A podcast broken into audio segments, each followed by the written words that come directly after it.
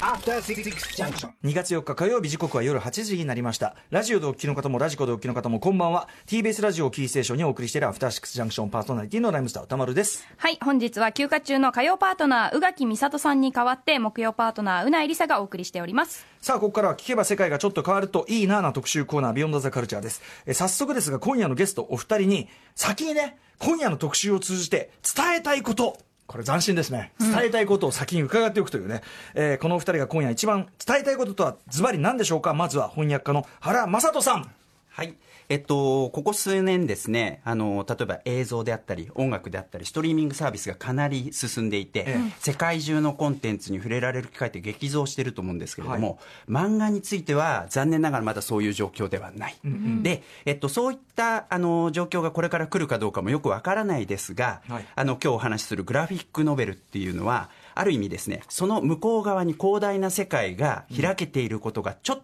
見れる、その扉かなと思っていて、うんちらりとその向こう側が、あの向こう側に広がる世界が開けてる、そんな扉かなと思ってるんですね。なので、ちょっとそその扉 のことをご紹介したいなと。えーそれで、えっ、と、グラフィックノベルっていうのを、あの知っていただきたいっていうのは、今日の、あの、初心表表明です。初心表明。はい。えー、翻訳家原正人さんの初心表明でございました。続きまして、イラストレーターで漫画家の佐木直也さん。えー今夜の特集で一番伝えたいこととは？はい、えー海外の漫画がもっと翻訳されるようになってほしいですね、うんうん。えーなぜなら、えー、と映画とか文学とかあと音楽とかと同じように、えー友達みんなと世界中の漫画の話をしたいからです、はいそれにだいぶね、あの、翻訳増えてきた気もするけども、そうですね。でもまだまだこれから他にもいっぱいあるし。そうですね、あの何もね、日本の漫画は読まないよとか、そういう話では全くなくて、はい。僕ら、すごい日本の漫画大好きだし、佐野木さんなんて日本の漫画家ですからね。あまさにね。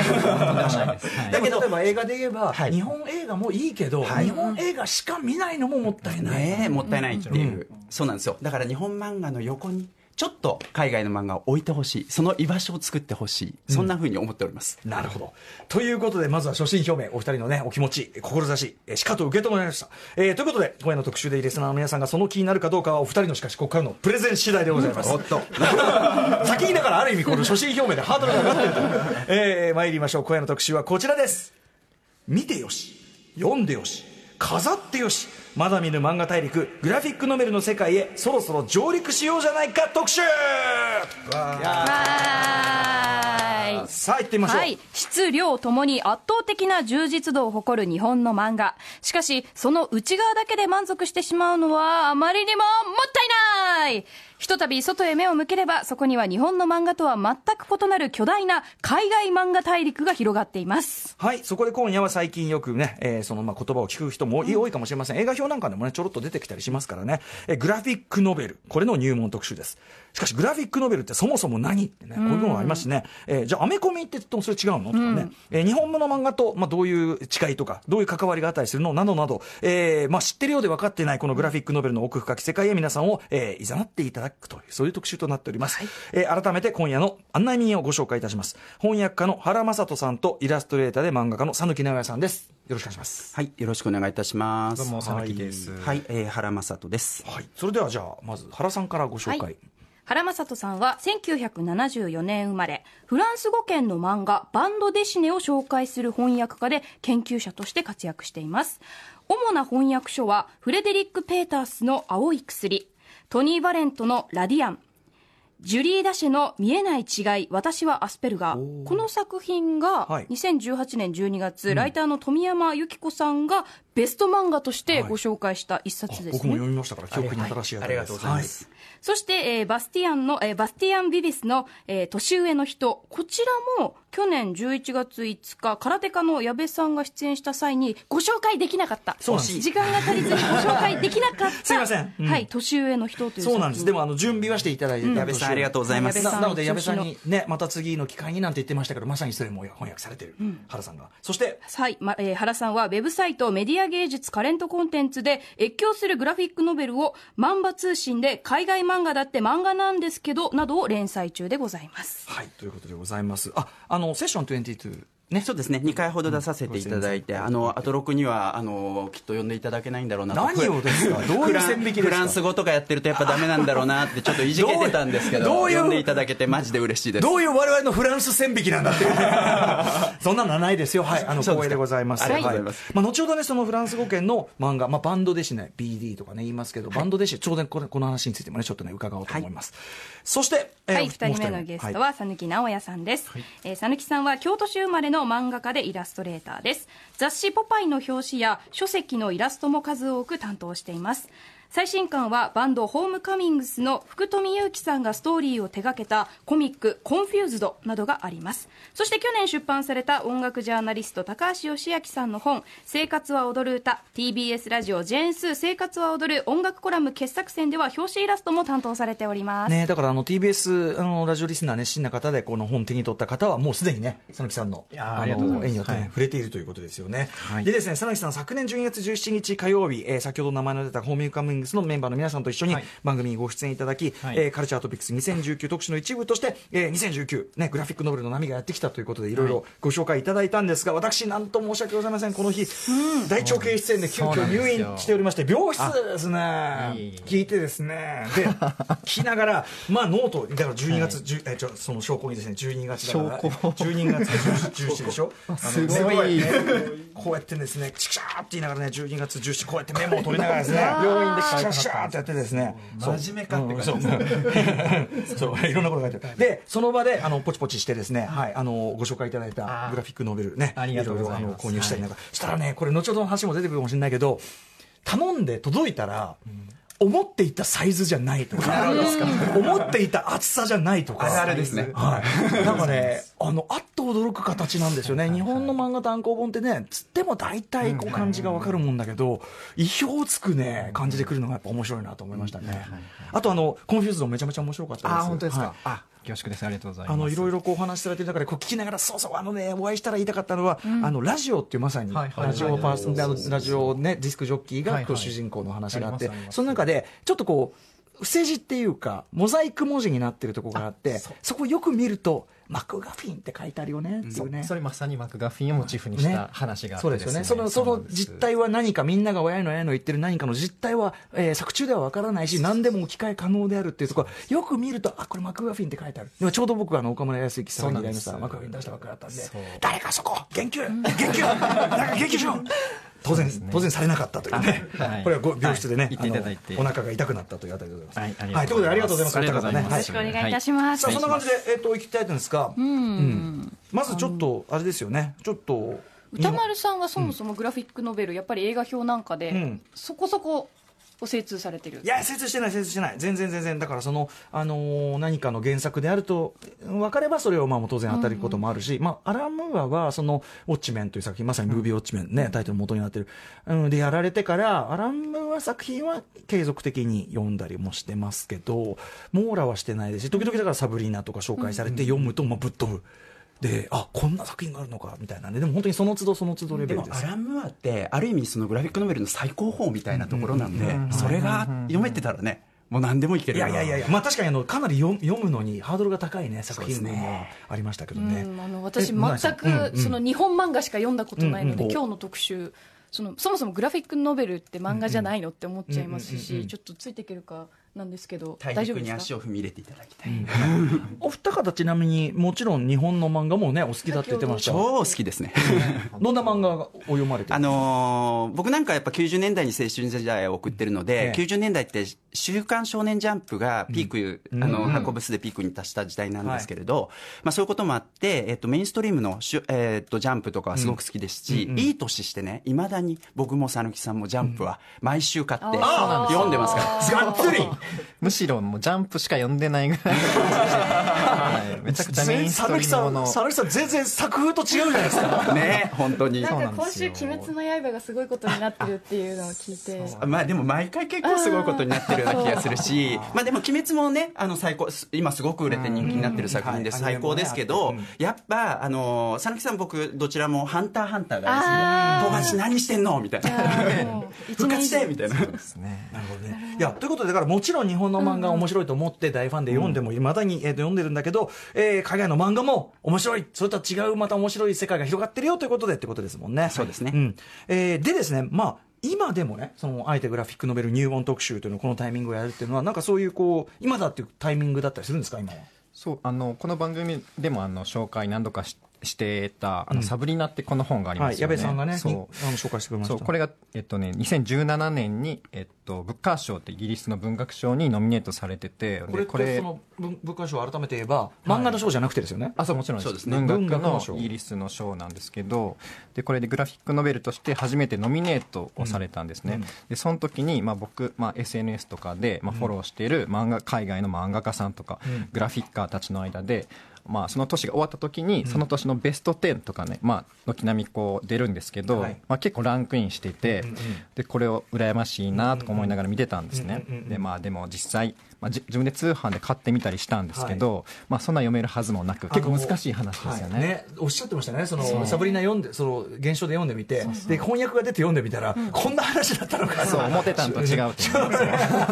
そう。そうそうそれおかしかったな。そうなんですよ。ただ、はいそう諦めてたんですけど、うんうん。で去年日本であの早川から藤井光さんの役で出るぞっていうニュースがあって、えでまあ、単に出るっていうのも嬉しかったんですけど、その藤井光さんの役っていうのも結構ポイントだと思ってて、まあ、そういう文学好きな人にも届くであろう可能性があるんじゃないかみたいなちょっとこうちょっとそういう感じを感じたんですね。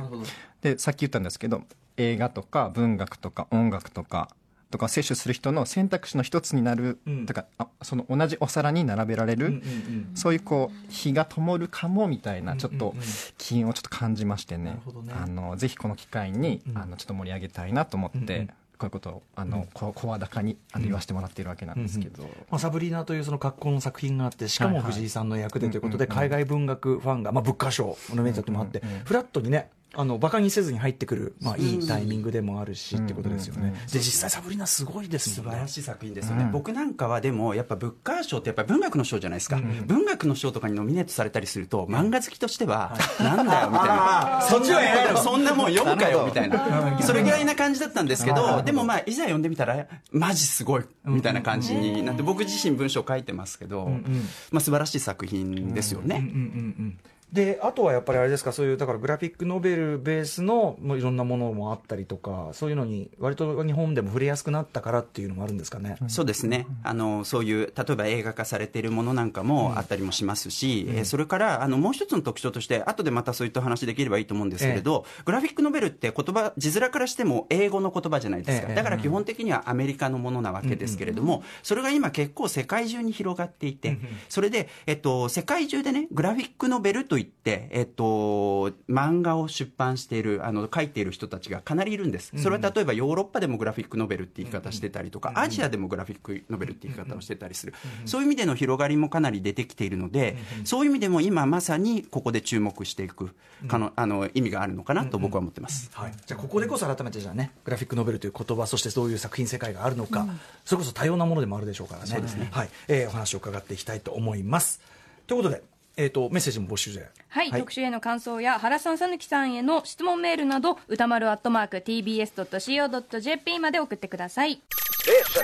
After Six Junction. TBS ラジオアフターシックスジャンクションパーソナリティの歌丸です。えー火曜パートナー宇垣美里さんが休暇中のため今夜は木曜パートナーうないりさがお送りします。さあ今夜は見てよし読んでよし飾ってよし。まだ見ぬ漫画大陸グラフィックノベルの世界へそろそろ上陸しようじゃないか特集をお送りしていきます。案内人は、えー翻訳家で翻訳家の原正人さんとイラストレーターで漫画家のさぬき直也さんです。よろしくお願いします。よろしくお願いしよろしくお願いしま。ます。ということでね、まあ、本当に今、絶好のタイミングということで、このガチャリとドアを開けて、この向こうに広がっている世界にね、グラフィックノベルの世界に入っていきたいと思います。今夜は、まあ、あの超初心者、まあ、私どもも含めてですね、初心者向けも含めて、えー前半後半の2部構成でお送りしていきたいと思います。前半はそもそもグラフィックノベルって何ですか？やはりね、その言葉のね、意味で、まあ、こう、当たり前のように使っちゃってますけど、えーそこのところ分かんないとってなりますから、そもそもグラフィックノベルって何かという話漫画との違いは何っていう、ね、そう、そういうことがね。えーそして後半は、えーおすすめしたいグラフィックノベル、初級編、中級編という形で、えー段階的にね、えーお話をしていきたいと思います。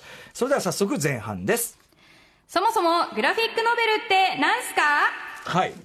まあまあでも広く言って漫画は漫画ですね、コミック。漫画は漫画だし、本当に身も蓋もない話をしてしまえば漫画以外の何物でもない、要するにコマがあって、えーこう吹き出しがあってみたいな。であそうですね。それから、えっとまあ、絵があって、えっと、文字があって、吹き出しあごめんなさい。コマがある。その連続っていうのが基本的な漫画のあの基本要素ですけれども、で、えっと、もう一つ言っておくと漫画は漫画でも単行本としての漫画ということは一つのポイントかもしれない。これはそのいわゆる連載し連載誌なんかでは連載してるわけではない。日本の漫画は連載だし、あの週刊の少年漫画とか、は。い。あとアメコミいわゆるヒーローものとかはしあのこう小冊子で続きものでこそうですね。出てきまあすけど。の連載でもいいんですけど連載した結果としての単行本っていうのがあのグラフィックノベルである、つまり完結した一つの作品であればグラフィックそうですね。ちょっとそれについては割と歴史的な経緯とかもあるんでごくごくかいつまんでお話できたらと思うんですけど、あのまず日本の漫画っていうのを考えた時に僕らがに考える日本の漫画って、えーある程度の年齢以上だったらまず雑誌に連載されます、それからそれがまとまって単行本になります。これが漫画のあり方じゃないですか、ところが今デジタルがかなり伸びていてその中でそういった枠に収まらない漫画っていうのはすごく目につくようになってます。で、えっとまあ、かつてもそういうのはあったと思うんですけど例えばあのコミケっていうイベントがありますよね、あそこで売られてる同人誌って必ずしも雑誌連載されたわけではない、プロであれアマチュアであれいきなり描き下ろしのものをポンとそこで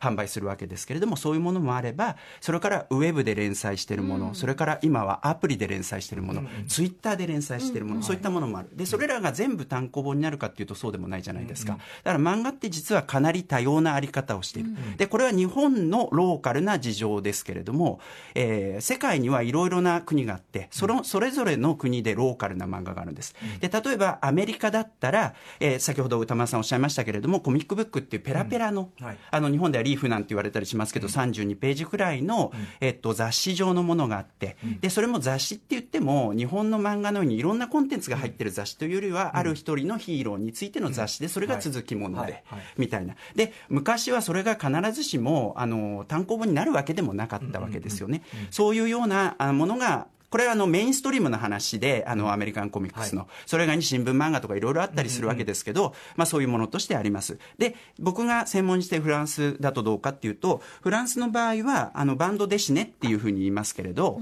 フランスの漫画ってかつては雑誌がありました。その雑誌は結構ペラペラな雑誌で、僕ね、今日持ってきたんだけど、ちょっと見てもら今日ねいっぱいあの文献をねお持ち持ち込んでいただいてこれはねありがとうございます。あの割と新しいここ数年のフランスのベルギーの雑誌なんです、で中見ていただくと分かるんですけれども、あの連載え複数のコンテンツが入ってるんですけど一つの連載が1見開きとか2見開きとかその程度だったりするんです。あ全然違うんだ。そうなんです。4コマ漫画みたいな感じでまあ、もう4コマみたいなのもあるし、あのせいぜいえー4ページぐらいとか8ページぐらいとか,、日短いんだ。本みたいにすごいスピード感が出るとかそういうものでもなかったりするわけですよね。で、えっと、もともとはそういうものがあってそれが単行本化するっていう流れがあったんですけれど、80年代の終わりぐらいに雑誌がほぼなくなるっていう事態が起きたんです。雑誌がほぼなくなる。はい。うん。今、日本も結構あの出版不況みたいなところで雑誌がなくなってっているのかもしれませんけど、そういうような事態がずっと早く来たんですねそれ売れなくなったからってこと売れなくななったりとかいろんな事情があるのかもしれないですね、でその中で描き下ろし単行本として、えっと出るようになってフランスの漫画の単行本ってこういうものなんです、えー、絵本みたい。そうなんです。サイズが大きいですで、ねえっと、今ここにあるのはアステリックスっていう本なんですけど、基本的なフォーマットとして48ページです。えっと、サイズは、えっと、A4 のサイズです。で、ハードカバーです。えーで、中はオールカラーですっていう、そういうのが基本フォーマットとしてあるんですね。で、えっと、その80年代の終わりくらいに、まあそういったあのものが、あの、全盛を迎えていて、で、これは今でもメインストリームなんですけれども、向こうの。で、その頃に雑誌がなくなったら誰が困るかって言ったら、新人作家さんたちが困るわけですね。えっと、自分たちがデビューする場をなくしてしまったわけです。で、彼らは仲間内で出版社を作って新しい、えっと、なんていうんですかね、バンドデシネというかコンテンツをそこで出し始める。で、そういった時にそういう大きいものじゃなくて、むしろこのサブリナみたいな、はい。少し小さくて厚みがあって、なんだったらカラーじゃなくて白黒みたいな、こういうものを、えっと、出し始めるとか、えっと、そういう事情が、あったりするわけですね。で、えっと、まあ、今ちょっとお話ししたように、ローカルの漫画って、えっと、結構違って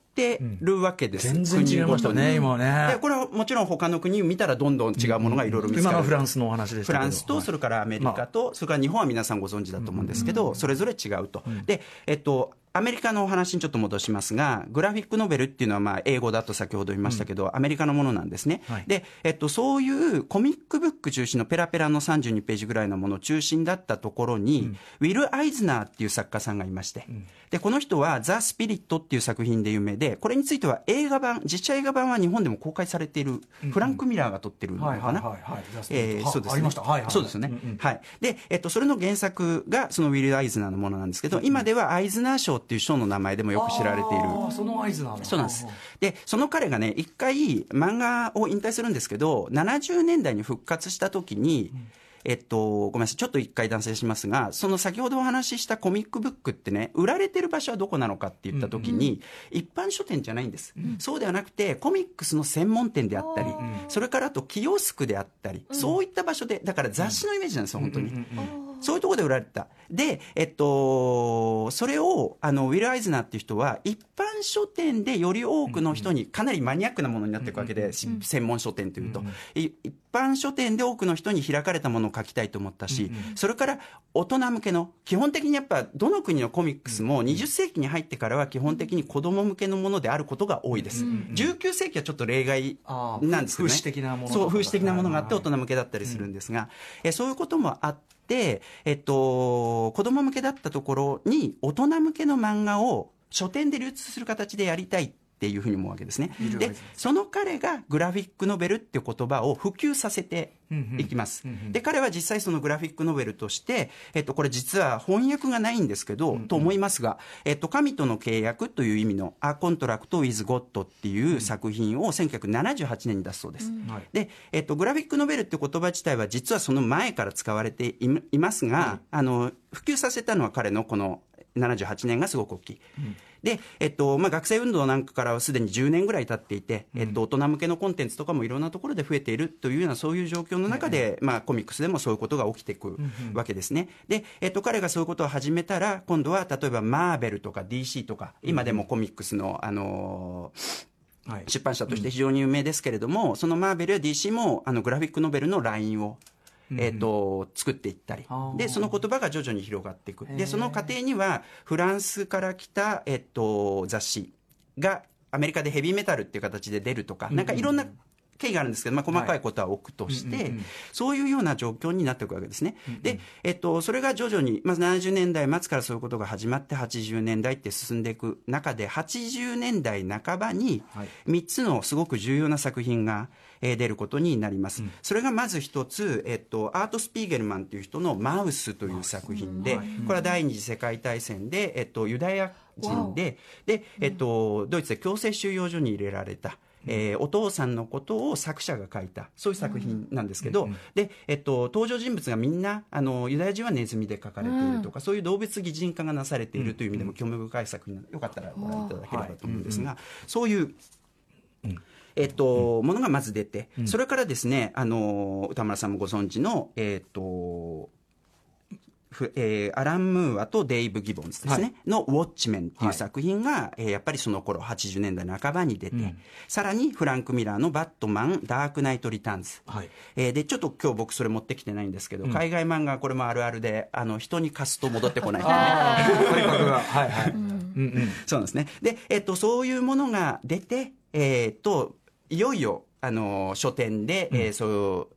う、うんコミックブックという形ではなく、ん。あの、冊子としての漫画が展開されていく。んうん。えこういうことが起きて、これがグラフィックノベルの、あの、第一段階というか、そういう状況なんですね。大人向けでまとまった書籍としての、はい。この完結した作品としての完成度がそういうことですね。で、えっと、後には、あの、スーパーヒーローコミックスなんかもまとめられて、えっと、本に単行本になって、えっと、トレードペーパーバッグと言ったりしますけど、そういうものでどんどん、まあ今も、今なお出て続けていますけどね、そういうことが起きていくと。で、えっと、これがアメリカでの展開で、その後陸続といろんなものが出てくるんですけど、えっと、フランスの方に目を転じてみると、先ほどちょっとお話しした通り、えー80年代末に雑誌がなくなって、えー若い世代があのー新しい半径を求めて、やた新しい半径で展開していくってことを行っていくわけですね。で、例えばここには翻訳しかないですけど、こういうタイプ類のものが出るんです。で、えっと、サブリナなんかともよく似た感じです、これは原さんが訳されたあこれ僕が翻訳した。青い薬というね。青い薬というものなんですけど、青い薬の半径は、日本語版の半径も海外の半径とすごくよく似た。あのジャケットがない形になってるんですねジャケットというかブックカバーがないそういうフランス層というお折られてる形になってるんですけどあ本当だあ、そうな、あ、これ、表紙かと思ったらそうじゃないだ。そうなんんですよ。はい。そういう形で、えー出るようになって。で、しかも、あの、90年代、まあ、それ90年ぐらいの話なわけですね。はい80年代末に雑誌がなくなって。で、90年代にもう一つすごく重要なのは、日本の漫画が、あの、フランスとか、まあ、アメリカとかも一部そうですし、あの、他のヨーロッパの国もそうですけど、どんどん翻訳され始めていくんですね。日本の漫画って、すでにこのグラフィックノベル的なものを獲得してた、要するに半径と要するに、まあ、その単行本としての完結した本としてのはい。定裁しかももそうだし、内容的にも大人向け。うんうんうん。という、えーなので、えっと、それがまあどんどんで、まあ、最初翻訳されていくのは少年漫画なわけですけれども、徐々に、えー青年漫画とかも、えー出始めて、その中間にある「アキラっていう作品、大友克洋さんの作品とか、すで、に80年代末とかに重要な役割を果たしてたりするわけですけど、えーということでですね、えっと、世界の漫画の、まあ、中心と言っていいようなアメリカと、それからフランスと日本、えーこの3つで、えっと、ほぼ同じような半径のものが、まあ、日本はちょっとちっちゃいですけどね、えっと、出揃って、えーその、なんていうかな、えーローカルな漫画だったものがグローバルな現象にちょっとなり始める。それがさらに進んでいくのが2000年代、2010年代ということで、今まさにそういう状況下にあるということになります。なるほど。ということで、じゃあ、とにかく一番グラフィックノベルというワードが、こう、その全部を包括するようになったのは、割とこのウィル・アイズナーさんの、あの、最初は割と戦略的っていうか、こういうものに漫画をしていきたいっていうビジョンがあって、はいそこに持ってったっていうことなんですかね。それはあるんだと思いますね。それにみんなが乗っかっていったっていうことなんだと思うんですがね。あとなんか面白いですね、時代的なその成熟なのかな、文化の、あの、が、シンクロニシティっていうか、ちょうど一致して、そういうこう需要がフラン、形こそ違いフランス、アメリカ、日本で、それぞれやっぱりそういうものが、あの、形になってきたっていう、市場になってきたっていうのも面白いですよね。はい、そうですね。で、今現在は、その、グラフィックノベルって言葉だから割と新しい言葉なわけですね。80年ぐらいから使われるようになって。で、はいえっと、フランスでは、それとは別の文脈で、えー同じようなものができてたわけですけど、そのグラフィックノベルはフランス語に、ロマングラフィックっていう言葉で翻訳されて、今や普通に使われるようになっていますし日本の漫画のある種のものなんかも翻訳されて、グラフィックノベルって言われたり、ロマングラフィックって言われたりっていうことは全然普通に起こる、えーことですね。で、ただ言葉としては、先ほど最初に言った通り、漫画以外の何物でもないわけで、え内容を問わず、あのー単行本としての漫画は何でもグラフィックノベルっていう使い方もあるし、うんうんでもう一方の曲としては内容的に優れたシリアスな大人向け、えーそういったものをグラフィックノベルっていう、そういうこともあったりする、でさらにちょっとだけややこしいことを言っておくと、アメリカなんかでは今あのヤングアダルト向けのグラフィックノベル、だから大人向けのシリアスなとこちょっと矛盾しますよね、はいはいはい。ヤングアダルト向けのグラフィックノベルとかさらに下の6歳12歳あたりのミドルグレード向けのグラフィックノベルっていうのがすごい売れていて、それはだから書店で、えっと、漫画を売るということが当たり前になった時に子供向けのものもすごく今開拓されつつある、ということですね。だからますます本当に漫画以外の何物でもない、ということになります。じゃあもう、んなんだろう、最終的にはなんだろう、いろんなもの包括しまくってるから、なんでもグラフィックノベルって言えちゃうっていう。そじゃないですか。で、漫画ってあらゆる可能性にひ開かれてますけど、グラフィックノベルもだからあらゆる可能性に開かれているものだと思いますね。うんなるほどただ、まあ、なんとなくやっぱりそのあのジャンプとかそういう、えっと、アメコミヒーローもののその小冊子の、ね、リーフのやつとかみたいに、えっと、なんていうの？週刊で量産されていくジャンル的なものではない。なんかそのやっぱ、では表現しきれない何かの領域とか、っていう感じは、まあ、例えばアメコミヒーローものであっても、まあ、ウォッチメンとか、はいえーダークナイトリターンズみたいな、はいその本来のアメコミヒーローものでは描けなかった領域を描く何かだとか、そのやっぱその王道の市場、メインの市場のそちょっと終焉にある何かみたいな、そなんかそのイメージもあるんですけど。そうですね。で、えっと、特に例えば、その言葉が生まれたアメリカよりは、フランスは内容の、内容が伴っているものをグラフィック、ロマングラフィックっていう傾向あるし、日本で翻訳されているものも、そういったものがグラフィックノベルっていうふうに言われる傾向あると思うんです。で、その内容が伴ってるってどういうことかって言ったら、大人向けのシリアスって言いましたけど、例えば、えっと、個人の伝記ってものすごく大きいんです。自伝ですよね。はいはいはい自伝。伝それから、あの、自伝じゃなくても伝記もすごく多い。で、あと日本の漫画とすごく大きく違うのは、社会問題を積極的に扱っていくえーものが多い。で、その社会問題の中には、病の問題。これは日本にもすごくいっぱいありますね。エッ世漫画という形式で、病の問題を扱っていたり、えー。それからあと貧困の問題を扱っていたり、移民の問題を扱っていたり、えーそれから、えー、とマイノリティの権利を扱っていたり、こういったものをあの積極的に扱っていく傾向がある。で僕個人があのグラフィックノベル、その狭い意味でのグラフィックノベルの魅力と感じるのは、えっと、個人の体験みたいなものを社会へと還元していく感じ。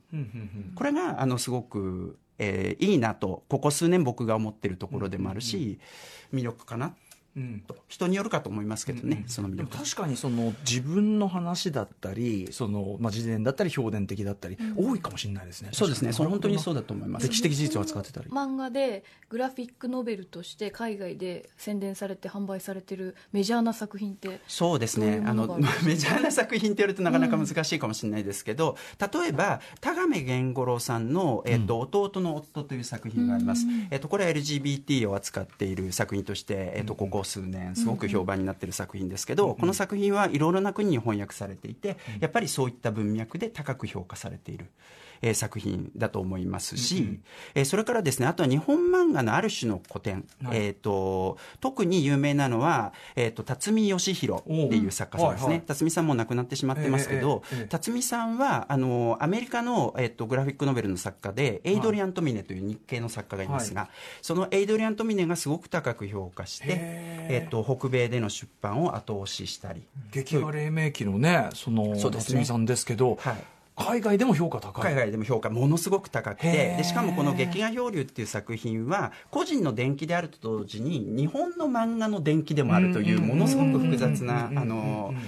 読み方もできるわけで、はいはい。そういう意味でもすごく魅力的です。で、はい。ちょっとあの今じえっ、と今まさに起きたばかりの話題で言うと、はい。えっと、フランスにですね、えっと、毎年1月末から2月頭ぐらいにかけて、アングレム国際漫画フェスティバルというフェスティバルがありまして、アングレムという都市で行われてるんですけど、えっと、そこにですね、えっと、今回、えっと、柘義治さん行かれて、えっと、柘さんが、えっと、特別栄誉賞、えーでしたか、えーを受賞したりということで、で、柘さんの作品は、あの、海外版あまり出てなかったんですけど、えっと、ここ、去年あたりからアメリカとそれからフランスで、えー先週のようなものが出始めていて、えーそういったあの古典的なものに対する視線も海外はかなりあるわけですけれどその中で評価されていたり。つまりその日本だと、まあ、ガロ系と言いましょうか、はい。っていう、まあ、もグラフィックノベルって名前がつく前から的なものがもう全然だからあった、あったと思います、ね、いうことですかねはい。だからやっぱり日本の漫画は本当にすごいすごいと僕は思ってますし魅力的なものいっぱいあると思いますけどね。なるほど。まあということで、でもまあ、あの講義のあれも含めて、ね、競技のあれも含めて、まあ、なんとなくそのグラフィックノベルという言葉がどう浸透してきて、どう使われてるかという、なんとなくのニュアンス、つかめたんじゃないかとはい思います。といったあたり、後半いってみましょうか。おすすめグラフィックノベル初級編中級編はい、はい行ってみましょうかね。はい、ということで、ここから、まあ、とはいえね、なんか敷居が高いと感じられてる方もいらっしゃるかもしれませんので、ぜひまずは初心者でも読みやすいあたり、この辺りからお知らせいただきたいと思います。あ、そうだ、ちなみに今日の特集回答の、キャッチコピー、えー見てよし、読んでよし、飾ってよし、ね。えーなので飾ってよしもあるうん、だからそれぞれに初心者でも読みやすい、ね、見てよし、つまり絵が可愛いとか、もう単純にキャッチーであるとね、えーあとはその初心者でも読みやすい、その読んでよし、まあ内容が面白いよと。あともう一つ、初心者で読みやすい、飾ってよし、もうこれはもう、あの、もうなんならうちに飾っとくと。読まなくていい。読まなくても飾っとくだけでいい感じっていう。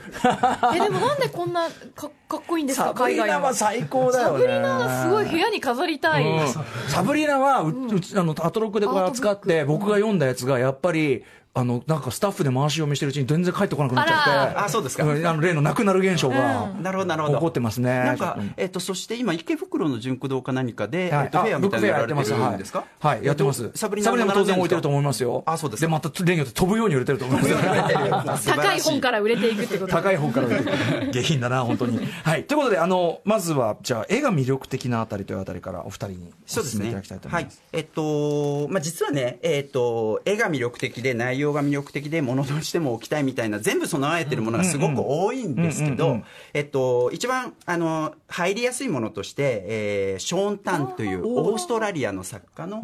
アライバルっていう作品。はい。ショーン・タウンはグラフィックノベル作家に入れていいんですか？えっとね、この辺はなかなかあの意見が分かれるところだと思います、ご本人はもともと絵本作家としての出自があるんですけど、あのただ、この間、展覧会も行われましたよね、はい行きました。であの中でもインタビュー、あの図録がで出てて、インタビュー書かれてましたけど、はい。ご本人の意識としてはコミックスを作るという意識、えーでいろいろ勉強してやられた。そしてコマで割られているというところもありまして、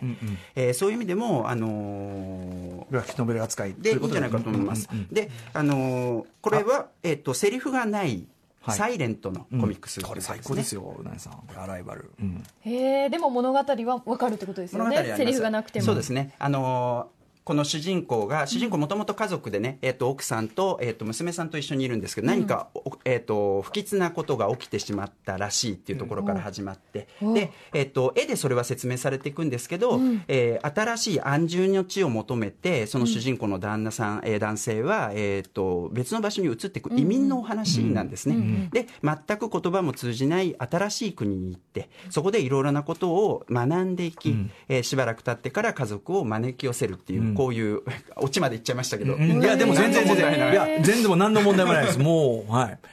これがね、あの、セリフではなくいろんなね、あの、細かい絵の数しかもなんかあの、この展覧会行ったら、いろんなポーズ、写真撮って、一旦写真撮って、なんか絵に起こしたり、いろいろしてましたね。そうなんですね。最初の絵柄全然違うし、みたいな。すごく面白いかったなですね。そうだからすごくねあの移り住んでいくと見たこともないこれは何？みたいな、あの慣れない種族とかね人々と出会ってっていうプロセスが。コンパニオンアニマルみたいなのがいて、必ず何か動物がいるんですけど、変な動物がいるみたいな。うん、これは確かにあの言葉も逆にない分ビジュアルだけで理解できるものだし、子供でもある意味理解できるっちゃ理解できるものだから、でもやっぱりそこのところのなんていうかな、えっと日本漫画ってある程度ガイドされてるっていうか分かりやすく作られてると思うんですけど、その海外漫画ってこちらから働きかけなきゃいけないところは少し余地としてあって、そこは魅力の一つかなと思います。佐々木さんご自分で書かれる身としてショーン・タンはどうですか？ショーンタンはですか？ショーンタンはそうですね。まあ見てよし、まさに見てよしって感じなんですけど、ちょっと自分のこう領域に寄せるとですね、またちょっと違う話をさせていただくと、ええうん。まあ僕がこう見てよしって思うのは、まあさっき名前も辰巳さんのとこで出たんですけど、エイドリアン・トミネという作家の、はい。まあ、キリングダイイングって一番最新、はい。今のところ最新のうん。えー、と漫画がありまして、はい。これ国書観光会から出てる、2017年に出たやつなんですけど、これは6つの短編が入ってるまあまあこのコミックブックこういう短編が入ってまさにその、僕がちょっと思う、えー、と手触りというかニュアンス。さっき言った例えばジャンプとかの、はい。せあるある程度設定された道筋に身を任せていけばいいやみたいな、うん漫画の読書体験とはまた違う、はい。まあこうちょっとあの本としての素振りがそっけないと言いますか、うんなんかまあさっきあのサブリナであったように、こうどこに向かっていくんやろみたいな、うんでこのまま終わるんかみたいなそういうこうふわっとした、ん。なんかこう手触りだけが残るような、うんそこうまあ、まさにちょっと文学とかの短編集を読むような、うんでまさにこれも短編集で6つの、例えばまあえーっとなんやろな「キリングダイイング」で表題作になっているお話では、あの3人の家族なんですね。で父親と母親と娘がいて、で娘はちょっとこう内省的でちょっとコミュニケーションがうまくいかない娘でで父親はこう海外しく世話するんですけど、お母さんがちょっと病気になってきてて、であるこうコマ、まあ、グラフィックノベルな漫画なんで、はい。まあ、絵でこう表現していくわけですけど、ある瞬間のコマにななった時にお母さんが急にこう、あのおそらく髪の毛がぬ副作用で抜けたのか、ええええ。急にこう帽子をかぶり出すんですね、でそれについて何か言及されるわけではなし、うんうんでそういうこうえっと、こう文章のこうリズムから読み解いていく感じ、結構こうやっぱりこっちから読み解いていかなあかん感じが多くてですね、でそこそこはあえて説明しないので、うんあとなんかこコマのこの小ささとかもなんかすごいこう突き放した感じですよね。そうなんですよね。淡々としてて、まあ、これ結構映画とかでこうすごい引きのショットでずっと撮ってるとか、そういうのに近いと思うんですけどまあまさにこういうのが僕のもうグラフィックノベルのまあ見てよし、うん。でこれもそんなにこうめちゃくちゃ売れてるわけじゃないみたいなんで、こういうのがもっとこう、うん。せせっかくこう翻訳されてるから、こうもっと売れたらいいなみたいな感じで持ってる一つですね、僕もも持ってるし、読みましたし、はい、これすごい良かったし、あの、この間お越しいただいた時も、はい。すごくやっぱりあの、なんていうかな、皆さんのね、あの、細野木さんも含めて、はい。あの、大事にしてる、僕もすごいサブリナとか読んでも、これも感じるんだけど、要はその、どすごい面白かったし、すごい良かったけど、なんかは残ってるんだけど、そのなんかっていうのが明快に例えばハッピーエンドとか、あと、まあ、イヤーミス的なそういうバッドエンドっていうのでもなくて、どういう気持ちになれと。もしくは、もしくはこの気持ちってどう言葉にすればみたいな。なんか最後に言葉になそういうしきれない何かが残る淡いっていうか何かの淡いの部分が残るっていうかその感じがね。そういう意味で言うとだからあのある程度大人向けっていうのはそういうところにあるかもしれませんね、割り切れなさそうですね。とかそうそう。ガイドがもう最後までない,、ないまま終わるアトラクションというか、はい。あとやその能動的に読むっていう意味ではそれこそ矢部太郎さんがそのサブリナの呼び込みでこのコマのこの点これだって何ですか？僕 UFO にしか思えないんですけど。面白かったですね。あれとかですね みたいな。でもそのそっけなさなんだけど不穏さみたいなのとか。やっぱだから実はこうあのシンプルなようでいてめっちゃ計算され尽くしてますよねこういう作品群ってね。そうですね。うんうんじゃあ、まずはその、えっ、と、見てよしの部分で、えー絵柄からどうぞっていうところでは、ショーンタン、アライバル、そして、エイドリアン・トミネ、キリングダイイング。まさにね、あのーグラフィック、もうこれも僕、今日扱ってるグラフィックノベルの、これがグラフィックノベルって感じしますよね、やっぱね。キリングダイイングなんか、ね。そうですね。で、えっと、ちょっとこの次は読んでよしっていうところでお勧めしたいんですけど、まあ、証明、あの、ご紹介したものいろいろあるんですが、はいあの、ちょっと毛色が違うものとしては、えっと、ジョン・ルイス、アンドリュー・アイデン、えーネイト・パウエル、えーのマーチという作品。これも素晴らしかっでこの作品はあの1960年代のアメリカの公民権運動を描いてるわけですね、えっと、黒人の権利の,、あの獲得のお話なんですけれども、でえっとその公民権運動っていうとね僕らやっぱりどうしてもマーチン・ルーサー・キングっていうふうになってしまうじゃないですか、はい。ところがいろんなプレイヤーがいた女性ももちろんいたわけです、でその彼らがどういう戦いをしてきたのか、でそれを、えっと、その当時の生き残りで今現在、えっと、議員として活躍されているジョン・ルイスさんえーのお話をもとに作っていくってこれもだからある意味自伝というか、伝記というか、うんうん。えーそういうものなんですよね。はい、でこういったあの作品もあります。で僕ちょうどこれを読んだ頃に「私はあなたのニグロではない」っていう映画を見てて、はいうんうん。でそうするとね、えっと、これはジョン・ルイスさんのバージョンなんですけど、あれは、えっと、何でしたっけ？ボールドウィン、えっと、ボールドウィン。はい。はい、ボールドウィンの視点から見たものでそれがまた違ってくるっていう、そこの読読み方すごい豊かだなと思って。立体的に見えるというかねなんですかねでもこのグラフィックノベルとその歴史ものとかそういうもののあの相性の良さって。例えば、ね。ヒップホップ家系図っていうあれもグラフィックノベル入れていいと思うけど、はい。はいはいヒップホップの歴史を、しかもこの本当に家系図で順番にバトンが渡っていく様子を描いたのとか、なんかすごく臨場感もあるし、でも情報としても分かりやすいしで、なんかこの漫画っていう形式とすごく相性の良さを感じるんですよね。いや本当そうですよね、うん。はい、マーチもね素晴らしいですねこれね。そして読んでよし系、はい、まあ、これちょっと飾ってよし系かもしれないんですけど、えっと、リチャード・マグワイアの「ヒア」っていうこうこれ翻訳もの一応そうなんですけどご紹介します。ちょっとこれ、あの僕一人ではこうあの解釈しあのしきれないので原さんもちょっと一緒に、はい。お願いしたいんですが、もうだいぶ前なんでちょっと忘れてるかもしれません。これすごい太い本じゃないですか。これまあこれ飾りたいですよね、うんかっこいい、ね、ミニマルアートみたいなうん。ちょっとこうルックなんですけど、ん。これ全ページ、えっと、同じ価格なんですよ全く、えっと、一つの、えっと、分かりやすく言うとですね、まあ、ある、うん。あの地地平にカメラを添えてそれを何百年撮ったみたいな定点観測定点観測ですね。でそれいろんなこう年代がこうコマに、まあうん。絵の中にコマがあるわけですけど、漫画なんで,、でその左上に年代が振ってあるんですね。本当だ。で、うん。その年代がこう1573年。こうと1989年。工作工作してるわけですね、でこれこそまさにグラフィックノベルみたいな感じでで不思議これがねよ読むと不思議なんですけど読み解けるんですよね。えな何をあ何をあるストーリーというかこう、ここにいた人たちのストーリーがある程度読み解けるわけですね、ちょっとちょっとねこれ軽く言いますと1764年っていうのがあって見開きで1764年。で、そののっぱらの中に家が建てられつつあるっていうのが、はい。でそこに重ねて1989年の、まあ、ある家族の団らんのあれがあってか、パッとめくると1989これずっとさっきから1989の家族の会話がずっと短いスパンで続いてる、はいはい。めくると家できました1966綺麗な状態。結構綺麗な状態。めくると1783で今度はその家が燃えてる。火事になったらしい。でもその家族1989年の家族の話は永遠しかも割としょうもない話が 続いてるみたいな。でパッとめくると1989のこの家族の家にパッとまた広がって。広がって。カメラがぐっとこう広がるっていうかこうワイプがバッと広がるみたいな。不思議。えこれでもきっとあしかも絵柄が何かあるんでしょうね。うん。しかも後ろの家燃えた家とこの家族とのつながりとかもきっとめくっていくと分かってくるみたいな。これが翻訳で出てたのはすごいこと絵柄が絵柄が変わる怖い。怖い。なんか怖い。怖い。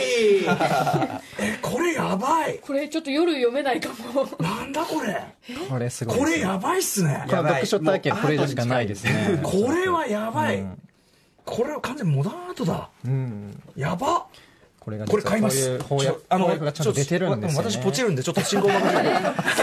手に入れにくくなってるかそうだあもしれませんが絶版ですか？リチャード・マグワイアさあのんの検索してください。国書観光館観光で館ちょっとね僕もう少し紹介しておきたいのは、はいこれ読んでよし系なんですけど、えっと、マルジャン・サトラピの「ペルセポリス」っていうこれアニメにもなったものでよく知られてますが、でえっと、これはですね、えっと、イラン、えーで生まれた、えっと、ある少女のお話で、えっと、イラン、えっと、イラク戦争があってその後に、あのーそこから、えっと、逃れるように、えっと、主人公は、えーオーストリアに行ってその後フランスに行って漫画家になった。これもやはり自伝なんです。でえっと、重要なのはこれはあの白黒で描かれていて割とプリミティブな絵に見えるかもしれませんけれども、えっと、これは割と有名な作品なんでぜひ皆さん読んでいただきたいんですけど、この作家さんが割と宣伝をつけるような形でですね2000年代になってから女性の漫画家さんが海外ですごく前に出てくるようになりました。で日本って本当にある意味特殊でねかなり早い時期から女性の漫画家さんものすごく活躍されてたんです。すごくいっぱいいるし、あの偉大な作家も多い、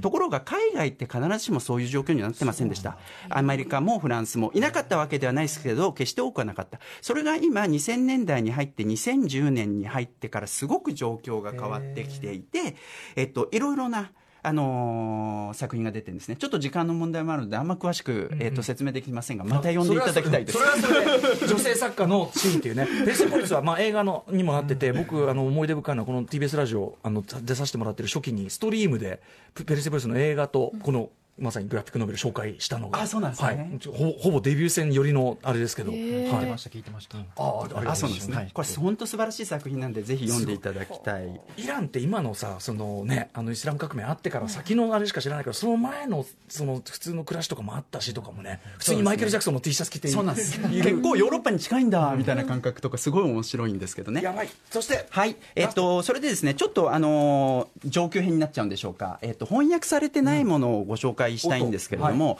えっと、もともとグラフィックノベルってアメリカから始まって、フランスとか日本とか同じ状況があって、それがグローバルになってるっていう話をしました。で、今やいろんな国で、えっと、グラフィックノベルが作られてるって言いましたけれど、今日、今ここに持ってるのは、チャーリー・チャン・ホックチャイの芸術っていう、シンガポールの漫画なんですよ。で、えっと、今僕が持ってるのはシンガポールの漫画のフランス語版なんですごいややこしいんですけれど、これどういう話かっていうと、はい。チャーリー・チャン・ホックチャイっていう漫画家がシンガポールにいましたっていう話になってる、ところが、この漫画家って実は、えっと、この作者、ソニー・リュウっていう作者のはい。創作なんです。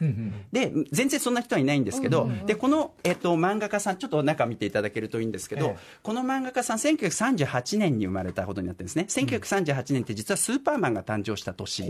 である。で、その年に生まれた彼って、ある意味漫画を体現した存在なんですけれど、えー彼はシンガポールでずっと漫画を描きつつ、その時々にいろんな漫画の影響を受けながら絵柄を変えていくんです。初期は手塚の影響がすごく見られるみたいな。で、60年代ぐらいにはマーベルっぽくなるとか、劇画っぽいことやっていくとか、そんな感じでどんどん絵柄が変わっていくのと、彼が、そうなんです。シンガポールの歴史をそこで踏まえていく。で、シンガポールも実に数奇な運命をたどっていて、えっと、もともとイギリスの支配下にあり、それから日本に支配されて、イギリスに戻り、それからマレーシアと一緒に独立し、そこから外れてシンガポールになり、で、あとは一党独裁、独裁って言ったらあれですけどね、一党でずっと続いていくみたいな、そういう状況下で、えっと、その漫画家さんが、あの、シンガポールの歴史、それから漫画の歴史、個人の歴史を全部積み重ねていく漫画で、今やこんな漫画がシンガポールにあるのか。みたいな。肌で、すごいのは、これ本当メタ漫画で、どんどん変わって彼の昔の資料みたいな風にもなってるわけですよね。えー。で、セロハンテープなんかうんうんうん。が作られてるんですけど、これはい。彼が作ったものなんでセロハンテープまで自分で作者が作るみたいな。とかねあのその当時の雑誌でのあたかも表紙であそうるかのような。なんですね。今、あの、宇多丸さんが開いてるページって、はい。あの、マーベルより先にスーパーヒーロー、実はその作家やってたなっていう話うんうんうんでうん、で、スパイダーマンより先に、ローチマンっていう、ゴキブリマンみたいなのをやってたみたい。あとこれテープで貼ってこうやって資料を作ってるようなのがあったり。とてつもない。すごい。とてつもねえこれああすごい。これは役ぜひね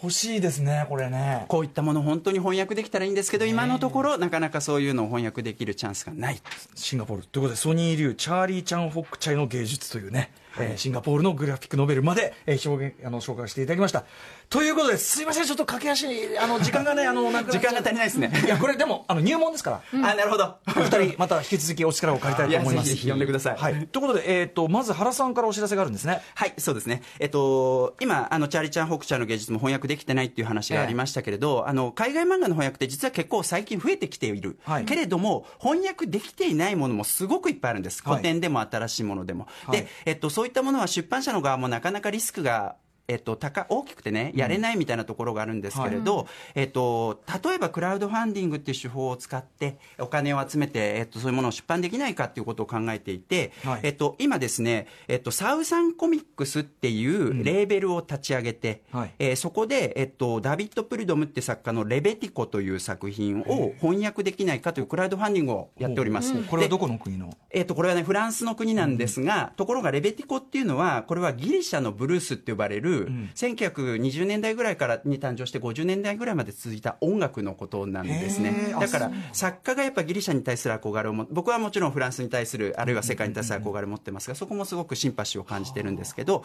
えっと、このクラウドファンディングをやっておりまして、えっと、ぜひですね、あ、これ2月17日までになっておりますので、えっと、もし、あの、ちょっと検索していただきたいんですけど、サウザンコミックスとか、レベティコで、で、えっと、気に入っていただけるようだったらご支援いただけると本当に、えーありがたいです。はい。佐々木さんいいんですか？お知らせことは。あえっと、僕は、えっと、あさってぐらいから、えっと、友達と展示会を恵比寿でするので、えーそれ大事じゃないですか。えっと、オールドファッション2020って展示はい。を恵比寿でしているので、はい。各種 SNS などであの調べてください。はい。はい、大丈夫です。控えめにそんな。はい、えー、レベティコか。ちょっとはい。こちらもちょっと、はい。音楽もかっこいいんで、ぜひ YouTube とか、Spotify とかで聞いてください。そういうジャンルがあるんですね。知らなんだ。てかすげえ。どどの作品のどの本のページを開いても、うわすごっってこう、えー日本の漫画で見たことないこんな表現があるのかっていうふうにぶっ飛ばされるし、いやー、ちょっとまだまだ教わりたいですし、今後ともお願いします。ちょっと僕、これ終わったらすぐポチりますんで、また大変なことになってます。はい、ということで、えー、ぜひまたグラフィックノベル特集とかね、いろいろお話伺いましたいと思います。ということで以上、見てよし、読んでよし、飾ってよし、まだ見ぬ漫画大陸グラフィックノベルの世界へそろそろ上陸しようじゃないか特集でした。原さん、佐々木さん、ありがとうございました。ありがとうございました。After Six Junction.